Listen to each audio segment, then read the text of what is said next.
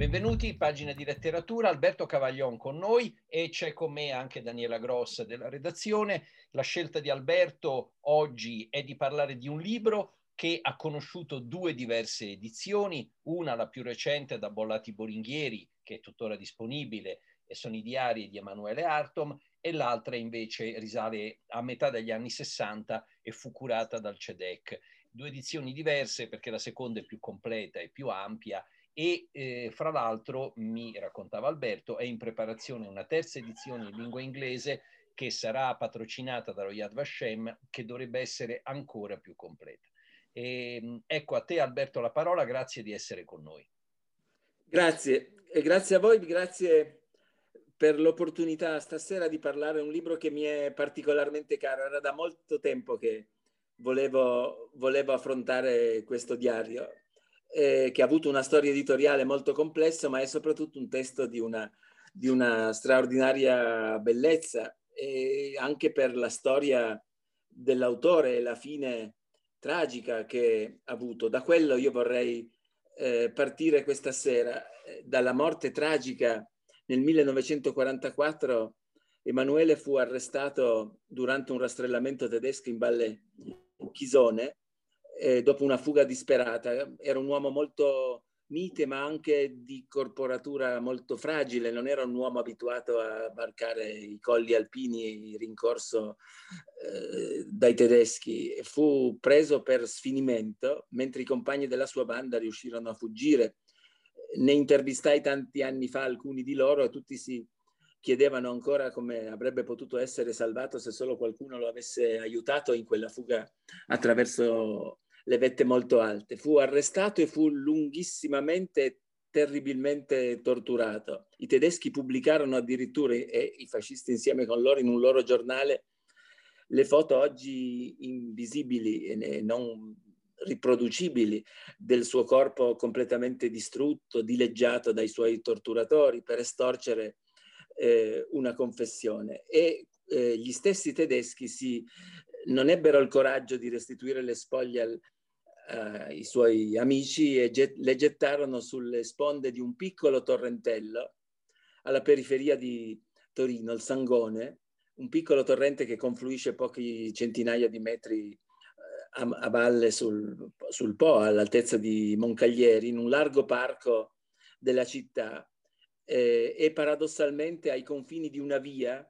che dopo la fine della seconda guerra mondiale fu dedicata a lui, via Emanuele Artom, ed era negli anni 70 quando io, e 80 quando io iniziavo a insegnare, era considerato uno dei quartieri più marginali, più periferici, più difficili per insegnare, una, una scuola veramente di frontiera, un paradosso che proprio là eh, nascesse, si sviluppasse il disagio sociale di una città che si stava trasformando. Oggi è tutto diverso, è tutto cambiato, c'è una biblioteca a lui dedicata, un grosso murale da qualche anno lo ricorda, e, eh, però è per me eh, inarrivabile, io non me la sento da tanti anni, l'ho, fatto quando ero molto più giovane, ma oggi di andare a passeggiare in quel parco, sulle rive di quel torrente, eh, non mi sento di passeggiare con la stessa tranquillità, con la stessa serenità con cui passeggio nel Parco del Valentino, nel Parco della Villa Tesoriera, in uno degli altri bei parchi della città, perché è, è, per me indimenticabile il ricordo di questa lacrimata sepoltura e il ricordo soprattutto degli amici suoi più cari, penso alla, a chi gli fu molto vicino in, giovi, in gioventù, cioè l'avvocatessa Bianca Guidetti Serra, che nel suo diario racconta come pochi giorni ancora dopo il 25 aprile lei con alcuni amici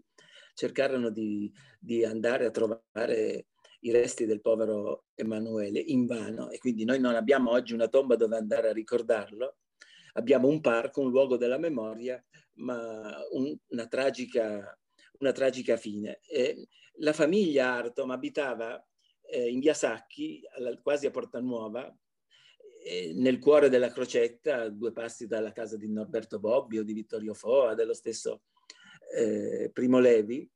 una casa dove Emanuele è cresciuto. Abbiamo anche un suo diario bambino con il fratello Ennio, che era il vero ragazzo prodigio della famiglia perché era destinato a seguire le orme del padre, che era un professore di matematica, esperto alpinista,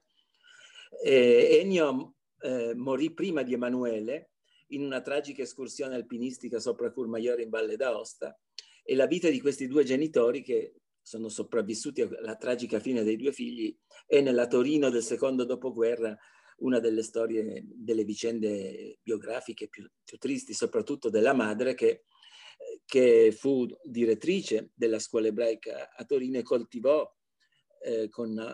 amore materno la memoria di tutti e due e, e appunto il manoscritto dei, eh, di questi diari.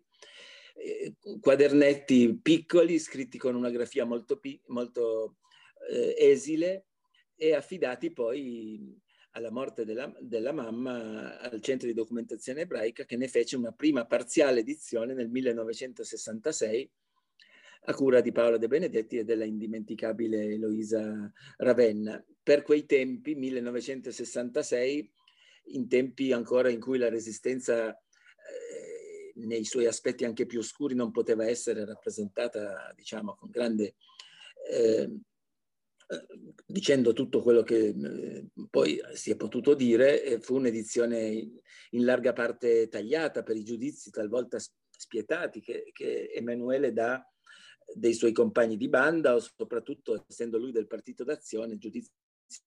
molto spietati verso le brigate garibaldine dei comunisti che eh, agivano nella lotta partigiana a fianco dei, dei, eh, dei partigiani del, del partito d'azione. E, nel, come dicevo, nel 2008 Guri Schwarz ha curato per Bollati e Boringhieri l'edizione a cui facciamo oggi riferimento, che è integrale, molto bene annotata, con una bella introduzione, con un, soprattutto un apparato di note che ci fa capire la ricchezza di questo testo, la vastità delle letture. Era, eh, Emanuele era eh, molto giovane, era stato nel 1938 uno dei più giovani docenti della scuola ebraica istituita in fretta dopo l'emanazione delle leggi razziali, aveva scritto e ha pubblicato tante altre cose, anche un sommario di storia ebraica, delle dispense, eh, veniva da studi di, eh, di, lettere classiche, traduceva dal greco, aveva con Pavese intrapreso prima di salire in montagna la traduzione di un testo greco molto importante, ma era un giovane brillante anche eh, spiritoso e dotato di senso dell'umorismo, se è vero come, come è vero che nel 1937 insieme a un personaggio famoso che tu Guido hai fatto in tempo a conoscere, cioè Guido Bonfiglioli, eh, un protagonista come personaggio di un racconto molto bello di Primo Levi, pubblicò Emanuele e Guido eh, Bonfiglioli pubblicarono eh, una curiosa antologia di parodie del mito di Elena, cioè fecero il verso a tutti i grandi poeti del Novecento che si erano occupati del mito della guerra di Troia e della figura controversa di Elena, mettendo poesie inventate, parodie di D'Annunzio, parodie dello stesso Pitigrilli, parodie eh, di Petrarca, un esercizio giocoso di studenti liceali che amavano divertirsi. E le fotografie, le immagini, le testimonianze di questa gioventù di questa giovinezza spensierata nella Torino che si stava avviando alla, alla stagione della, della, campagna razziale è bene rappresentata nella prima parte del diario. Il diario ha due parti, uno che testimonia il periodo che va dal primo gennaio del 1940 al 10 settembre 1943, cioè al momento in cui eh, arriva eh, la scelta partigiana, ma dà notizia della vita nella Torino in piena campagna razziale ed è una cronaca quotidiana dei fatti e degli eventi del crescere della, della campagna razziale in una città che aveva lasciato eh, quella gioventù torinese in, in, piena solitudine. Sono riprodotti in, queste, in, questa prima parte che è molto più eh, pacata, direi quasi è un, vero, è un vero diario di una persona che ancora non aveva percepito eh, l'incombere di una tragedia, che contesta al padre, anzi al padre anziano, un giudizio, eh, è, un, è, un, diario dove c'è anche un contrasto molto forte tra padre e figlio, come accadeva molto spesso in quel eh, periodo che precede eh, l'occupazione tedesca. E quindi in questa prima parte noi abbiamo abbiamo giudizi di lettura, eh, commenti di libri di scrittri, scrittori e scrittrici esordienti. Per esempio, uno dei maestri universitari eh, di Emanuele affida a Emanuele la lettura del manoscritto di una, di una scrittrice in erba che firmava Tor, Torni in parte come pseudonimo e che era più precisamente la giovanissima Natalia Ginsburg ma poi riferimenti a letture giovanili che sono le stesse di Levi, Dostoevsky, Thomas Mann, eh, Kafka soprattutto, eh, un intellettuale di grande valore che traduceva, che aveva, era avviato alla, alla carriera universitaria o comunque alla carriera nel mondo editoriale con cui aveva, con,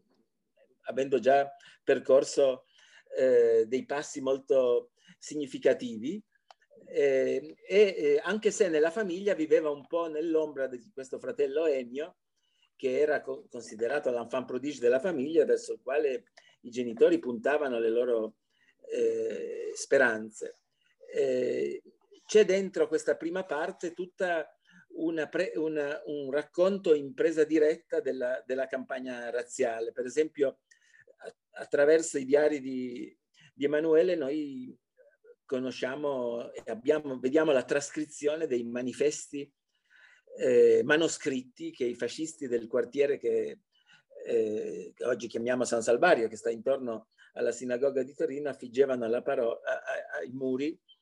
eh, però ci te- testimonia anche del fatto che alcuni giovani ebrei, ma anche non ebrei, all'indomani andavano a, a, a cancellare, a, togliere dai, dalle mura questi, questi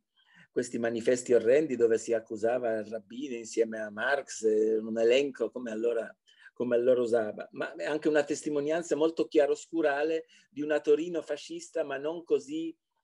eh, ancora avviata verso le pagine più terribili e, e spaventose del dopo 43. E quando nella seconda parte del diario hanno più o meno la stessa durata, la seconda parte dal novembre del 43 e finisce appunto alla vigilia dell'arresto nel febbraio del 44 e, e, e ha un inizio che oggi è riportato in tutte le storie della resistenza e ci fa capire eh, chi era eh, e che coraggio aveva eh, un intellettuale come Emanuele Arton che non aveva nessuna intenzione di lasciare ai posteri una immagine oleografica o, o retorica della vita del partigiano. Il diario inizia esattamente così. La vita di un bandito è molto complicata e succedono infiniti incidenti. Per esempio, ieri tre avevo scritto di un abbiatore che minacciò con la rivoltella un ragazzo perché era stato asportato un ritratto di Muti. Nella notte cercarono di ucciderlo senza riuscirci ma poi si rifugiò presso i carabinieri con tanta paura che ha promesso che se lo si lascia partire non tornerà mai più. Voleva fondare la sede del fascio repubblicano di Barge. Altri due spi- episodi. Un partigiano ubriaco litiga con un carabiniere e viene portato in carcere per qualche ora, poi rilasciato. Un altro ingravida una ragazza. E poi attenzione, bisogna scrivere questi fatti, tutti, perché fra qualche decennio una nuova retorica patriottarda o pseudo-liberale non venga a esaltare le formazioni dei purissimi eroi. Siamo quello che siamo, un complesso di individui in parte disinteressati e in buona fede, in parte arrivisti politici, in parte soldati sbandati che temono la deportazione in Germania, in parte spinti dal desiderio di avventura, in parte da quello di rapina. Gli uomini sono uomini, bisogna cercare di renderli migliori e a questo scopo, per prima cosa, giudicarli con spregiudicato e indulgente pessimismo. In quasi tutte le mie azioni sento un elemento più o meno forte di interesse personale, egoismo, viltà, calcolo, ambizione. Perché non dovrei cercarlo anche in quelle degli altri? Perché ritrovandolo dovrei condannarlo severamente? Siamo nel novembre del 43 sono parole che per essere trascritte in una storia della resistenza devono aspettare la fine degli anni Ottanta. Claudio Pavone, che scrive la prima monumentale e bellissima sintesi di storia della resistenza, parte esattamente da queste parole e altre importanti che seguono in questa seconda parte del diario, per dare finalmente una dimensione non dei, del, della retorica patriottarda o pseudoliberale, come diceva Emanuele, ma un quadro chiaroscurale che è quello vero, difficile e, e, e anche autobiografico, autocritico. È solo un esempio di questo giudizio a tratti eh, spietato e anche realistico, che consente di avvicinarci appunto a quella pagina eh, di storia d'Italia del XX secolo che spesso è stata utilizzata a torto o a ragione per fini politici contingenti. Qui abbiamo in presa diretta quello che accade, descrizioni eh, eh, anche di vita privata, eh, lo strappo con la famiglia, il, la condanna dopo il 43 del padre che aveva per un attimo scritto a Emanuele il suo dolore per eh, l'armistizio dell'8 settembre 43. Il padre di Emanuele era ancora un uomo imbevuto nella cultura del risorgimento e vede il tracollo militare dell'Italia nella seconda guerra mondiale come lo poteva vedere un, un personaggio dell'Ottocento che vedeva, assisteva alla sconfitta in una guerra di indipendenza. E la reazione è durissima ed è una delle testimonianze più imponenti, anche più impressionanti del fatto che quell'otto sempre divide anche dentro le comunità i padri dai figli, i fratelli dai fratelli e i congiunti tra loro nel giudizio che bisogna dare su quella pagina tragica dell'8 settembre. C'è di più eh, eh, da, da, da, dire. Eh, ehm, Emanuele, come il padre, apparteneva a una eh, famiglia relativamente secolarizzata non, come, non così come quella di Vittorio Foa o dello stesso Primo Levi, ma certo gli studi scientifici del padre, la formazione culturale di Emanuele e del fratello avvengono nell'ambito della comunità, ma in una, in, in una dimensione, di, diciamo pure, eh, di tipo eh, illuminista. Soprattutto era stato decisivo nei primi anni 30, come per, per Emanuele, come per tutta la sua generazione, l'incontro con l'opera di eh, Benedetto Croce e con l'idealismo eh, crociano, eh, che è la vera molla che spinge i giovani dell'età di Emanuele a diventare antifascisti. Nel caso dei giovani appartenenti alle comunità ebraiche, la, la spinta a entrare nell'antifascismo e poi nella resistenza viene molto spesso prima dalla lettura della storia d'Italia di Croce che non dalla tradizione Ehm, eh, degli, degli, antenati, però eh, il 38 prima eh, è, ehm, e soprattutto l'avvicinarsi eh, della, del suo impegno eh, militante nel suo ingresso nelle formazioni partigiane portano eh, Emanuele a una riflessione sul suo percorso, sulla sua identità ebraica molto moderno, molto, molto che io ho sempre trovato affascinante perché è un, una rappresentazione della propria identità che si fonda sostanzialmente sul dubbio, sull'incertezza e sulla diffic- difficoltà di compiere quello che in un primo momento aveva pensato, e cioè di abbandonare l'ebraismo. Eh, dice a un certo punto eh, una frase che a me ha sempre co- eh, colpito, perché è in una frase di questo genere che si assiste al dualismo tipico di molte personalità che erano incerte. Eh, dice testualmente, esistono sistemi etici superiori all'ebraismo, come quello che Kant espone nella critica della ragion pratica, ma essi sono inattuabili. Esistono sistemi uti, eh, eh, superiori, Emanuele riconosce la superiorità della filosofia classica del romanticismo tedesco, ma, ma ricorda anche che se la Bibbia rappresenta il massimo eh, cui possono giungere gli uomini, non bisogna mai dimenticare l'esistenza di questi sistemi etici che sono sulla, sulla carta meravigliosi, ma inarrivabili sul piano pratico. Lui stesso riconosce di, no, di non essere stato sempre, di non essere sempre all'altezza di riuscire a mettere in pratica i principi di questa morale che è universale, che superava le differenze religiose. Eh, ci sono tutte eh, eh, una serie di riflessioni di questo genere che legano la filosofia idealista, Croce e Kant alla tradizione ebraica, soprattutto in corrispondenza delle festività ebraiche che eh, accompagnano i primi mesi della, della, della partecipazione di Emanuele alla resistenza, ma soprattutto la saggezza biblica nell'ultimo periodo porta Emanuele a comprendere quello che per tanti anni noi non abbiamo compreso, cioè la, la natura corruttiva, corrosiva, contaminatrice del fascismo che era entrato dentro la stessa realtà dell'ebraismo e, e nell'interpretare il se stesso di qualche anno prima e l'adesione non piccola di tanti suoi compagni al, al, fascismo, Emanuele dice che la vera schiavitù in Egitto non dipende solo dal cuore indurito del faraone, nel nostro caso del duce, ma più tristemente dal fatto che gli ebrei, come gli italiani, per troppo tempo hanno sopportato la schiavitù. E poi c'è questa frase bellissima che io ripeto eh, tutte le volte che posso, che la farei affiggere se potessi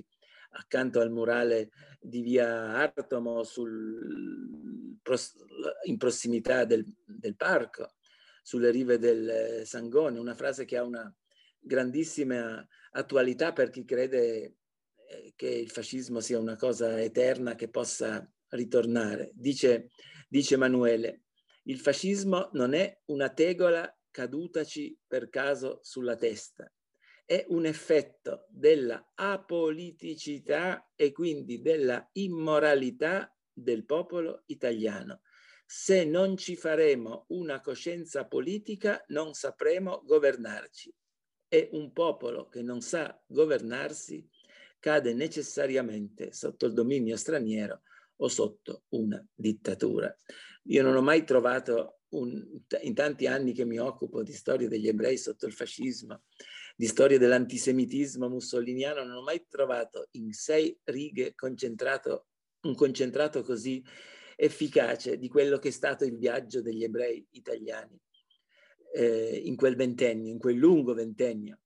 E queste sono frasi che è una frase che Emanuele scrive nel 1940, il fascismo non è una tegola cadutaci per caso sulla testa, non è esterno, est- esteriore alla sua storia, è un effetto di una mancanza di politica, di consapevolezza politica. Essere privi di consapevolezza politica porta a non essere governati, a non essere capaci di autogovernarsi e dunque finire più facilmente sotto un dominio straniero, peggio ancora sotto una eh, dittatura. Eh, io credo che raramente eh, nel corso del Novecento una testimonianza, noi abbiamo testim- una testimonianza così alta di un intellettuale che ha saputo volare così in alto tenendo allo stesso tempo i piedi eh, per terra, eh, riconosce la grandezza della tradizione, ma al tempo stesso mette in guardia contro l'impoliticità o contro eh, le letture super, ehm, superficiali del, del presente. La morte di Emanuele il 7 aprile del 44 lo coglie quando aveva 29 anni, quando in seguito a quelle brutali torture muore in una cella delle carceri nuove qua a Torino. Era nato 29 anni prima, nel 1915, eh, in una famiglia dove l'ebraismo era stato molto importante. E lo zio Elia Samuele era stato un cultore instancabile di studi biblici, di storia ebraica antica e, e i, i, suoi maestri nel, negli anni 30, prima al liceo con Augusto Monti, una figura che abbiamo già ricordato in queste conversazioni. Emanu- Emanuele è uno dei primi lettori di quel racconto Un sabio Natano Monferrino su cui ci siamo soffermati qualche mese addietro. E, Uh, si iscrive alla, alla, facoltà di lettere nel 1933 e segue soprattutto i corsi di un maestro ebreo di filologia romanza, che è anche il maestro eh, di, è stato il maestro di Cesare Segre, cioè Santorre De Benedetti, e questo Santorre De Benedetti che mette in mano di Emanuele il primo racconto inedito della futura Natalia Ginsburg, ma è anche molto attento alla letteratura latina, alle lezioni di Augusto Rostagna, alle lezioni di letteratura greca, come molti altri antifascisti come lui, Leone Ginsburg, Curiel, Eugenio Colorni, ci sono delle affinità in, nei loro percorsi eh, intellettuali. Si guarda la sua figura oggi come a una figura di un intellettuale che non ha potuto, non, non ha avuto il tempo di dare la pienezza eh, del suo valore, la maturità del suo valore, essendo morto così presto, e ci fa capire quello che è stato detto giustamente della colpa eh, più grave che il fascismo ha lasciato alle generazioni più giovani, cioè la colpa di non aver concesso che i pensieri fossero pensati fino in fondo. Ha lasciato, ha costretto quella gioventù così elevata, così colta, di lasciarci un'opera incompiuta e il rammarico di assistere, di leggere pensieri che non hanno avuto il tempo di essere pienamente compiuti. Immaginiamo che cosa sarebbe stato eh, Emanuele nel 1945, nell'impegno politico che avrebbe potuto dare nel partito d'azione e soprattutto che cosa avrebbe potuto scrivere mettendo a frutto quello che invece era stato costretto a scrivere al freddo in una baita, in una pausa tra un rastrellamento e l'altro, tra una visita e l'altra ai genitori. Ci sono nel diario delle pagine strazianti di questi genitori che vengono a portargli un cappotto pesante a Torre Pellice lui scende dalle vallate tranquill- per tranquillizzare. È anche una storia privata eh, molto intensa di, di un figlio nei confronti dei genitori e anche nel figlio di una misteriosa ragazza di cui si era innamorata e di cui nessuno mai ha saputo svelare l'identi- l'identità. È una lettura appassionante, straziante per certi versi, ma formativa, che meriterebbe di circolare di più eh, nelle scuole, di essere riprodotta almeno alcune parti nelle antologie scolastiche, perché è una frustata di vitalità, di impegno politico che, di cui credo le generazioni più giovani abbiano un grandissimo bisogno. Grazie. Ecco, uh, Alberto, quello che colpisce in questa vicenda così toccante di Emanuele Artum è proprio la sua giovane età. E spesso, uh, ascoltandoti, adesso stavo pensando quanto, quante volte noi dimentichiamo di quale valore può essere l'intervento di persone giovani. Sto pensando, sto pensando anche a giovani attivisti, attivi in questo periodo nei movimenti sociali, eccetera. Eh, sì, eh, quello, che, quello, che, colpisce eh, è la velocità della maturazione, perché noi partiamo nella lettura, eh, nel, dicevo nel gennaio 40, quando appunto abbiamo di fronte a noi le parole, le righe di un giovane poco più che adolescente, immerso nella gioia di vivere, nelle letture, in letture anche romantiche, in letture che non c'entrano niente. Alcune sono profetiche, dicevo prima Kafka, lasciano quasi presagire la tragedia imminente, ma per il resto è un, un, una generazione che è stata costretta a invecchiare, a maturare per effetto della lezione delle cose. Non è l'unico caso. Anche Meneghello nei piccoli maestri che è un libro che assomiglia molto per l'antiretorica resistenziale a questi diari, racconta dei corsi, eh, Meneghello è più drastico, parla di corsi accelerati di antifascismo, cioè è una maturazione politica che avviene eh, sull'onda degli avvenimenti con una rapidità impressionante che non lascia nemmeno il tempo a quel volto giovanile. Ci sono pochissime immagini di Emanuele eh, purtroppo. C'è alcune immagini di, di, foto di gruppo del liceo e poi po- poco altro, ma è, fo- è, è, impressionante vedere questo volto bambino che nel giro di pochi mesi diventa un grande osservatore della realtà, un, è un analista preciso degli, degli, eh, degli avvenimenti. E questo è un, un effetto della storia del fascismo, soprattutto della, del, dei mesi intensi della, della, della, guerra, della guerra partigiana.